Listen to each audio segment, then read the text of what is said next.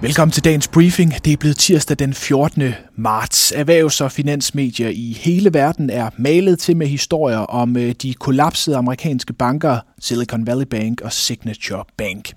Jeg hedder Lasse Ladefod, og øh, her kommer et overblik. Både på de finansielle markeder og i nyhedsspillet, nyhedsbilledet, der blev mandagen domineret af et mindre alarmberedskab efter weekendens kaos i øh, Silicon Valley Bank og Signature Bank i USA. Renterne faldt over en bred kamp. Bankaktier både i Europa og USA og også Danmark fik tæsk. Men de helt store nye katastrofer i banksektoren blev indtil videre afværget mandag. Særligt efter at de amerikanske myndigheder søndag gik ind og garanterede alle indlån i de to banker. Det forhindrede øh, nye bankruns på mindre og mellemstore amerikanske banker. Vurderingen fra øh, flere eksperter i flere forskellige medier er, at skaden kan indskrænkes til dem indtil videre. En stor del af fokus har nu øh, i stedet rettet sig mod USA's centralbank, som øh, det seneste år har hævet renterne i et øh, højt tempo for at komme inflationen til livs. Der er møde igen i Federal Reserve, USA's centralbank, i næste uge, hvor man indtil i går havde ventet flere rentehop, men nu er der så tvivl om, hvorvidt centralbanken vil tage en puster med renteforhøjelserne i lyset af problemerne i banksektoren. Andre eksperter mener, at det er vigtigt at få, slå, få slået inflationen ned, selvom der er problemer i bankerne. Det kan du læse meget mere om i børsen i dag. Og diskussionen går fortsat på, om kollapset i de to amerikanske banker er et nyt såkaldt Lehman Moment, altså med henvisning til Lehman Brothers, der krakkede i 2008.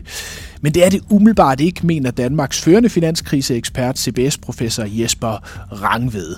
Han advarer dog øh, lidt mod de amerikanske myndigheders strategi med at gå ind og dække alle indlån i de krakkede banker. Det siger han i et interview med Berlingske.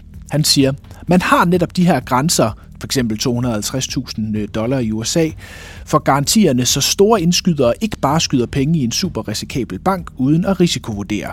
For hvis myndighederne kommer og redder alle, uanset hvad der sker, vil det være fuldstændig ligegyldigt, hvis den super risikable bank krakker, siger Jesper Rangved til Berlingske. Vi skal også lige runde et par historier, som ikke handler om amerikanske banker. Kapløbet, det grønne kapløb mellem Europa og USA intensiveres, og USA's store klimapakke, The Inflation Reduction Act, har citat rykket overliggeren mens Europas støtteordninger til den grønne industri er besværlige, langsomme, uigennemsigtige og spredte. Sådan lyder det fra Roland Barn. Han er topchef i Topso, der blandt andet producerer udstyr, udstyr til elektrolyse og fremstilling af grøn brint. Det gør han i børsen i dag. Samme advarsel kommer også fra en anden topchef i den danske klimasektor, Kim Fausing fra Danfoss. Begge advarer de om, at Europa risikerer at sakke bagud i det grønne ræs efter den amerikanske klimapakke Inflation Reduction Act pumper øh, 2.500 milliarder kroner ud i øh, den grønne amerikanske industri over de næste 10 år. Læs meget mere om, hvad Europas svar bør være i børsen i dag. Mandag bød også på generalforsamling i Carlsberg. Det er næsten præcis et år siden, at Carlsberg satte et til salgsskilt på sin store russiske forretning som en konsekvens af krigen i Ukraine. Bundlinjen her omkring 12 måneder senere er dog, at de russiske aktiver fortsat er til salg, og det var det store emne på Carlsbergs generalforsamling, der blev holdt i Glyptoteket i København mandag. Formand i Carlsberg, det har han været i lidt over et år, Henrik Poulsen, sagde, at øh, der findes ingen lette løsninger, men vi arbejder på højtryk for at forlade Rusland. Målet er klart, Carlsberg skal ud af Rusland, sagde Henrik Poulsen. Du kan høre mere om Carlsberg lige om lidt. Først lige et kig på aktierne. Bankaktierne havde det altså svært i hele verden. I USA, der var øh, banken First Republic på et tidspunkt nede med 75 procent i frygt for, at det skulle være den næste bank, der kollapser. Den rettede sig ind med et fald på 62 procent, skriver Financial Times. Men øh, bankaktierne faldt over en øh, bred kamp. I øh, Danmark var øh, Jyske og Danske Bank de klare bundskraber i til 25, der dykkede med 1,6 procent. I USA der øh, så det også skidt ud i lang tid, men aktierne generelt rettede sig en smule sidst på dagen mandag og endte med beskedne fald. Over hele verden var det de defensive aktier, f.eks. medicinalaktierne, der klarede sig bedst. Få dit overblik på Børsen Investor. Som lovet slutter vi også til Carlsbergs generalforsamling, hvor også børsens chefredaktør Nils Lunde deltog. Jeg har bedt ham komme med den vigtigste jagttagelse, når det handler om Carlsbergs forretning på generalforsamlingen.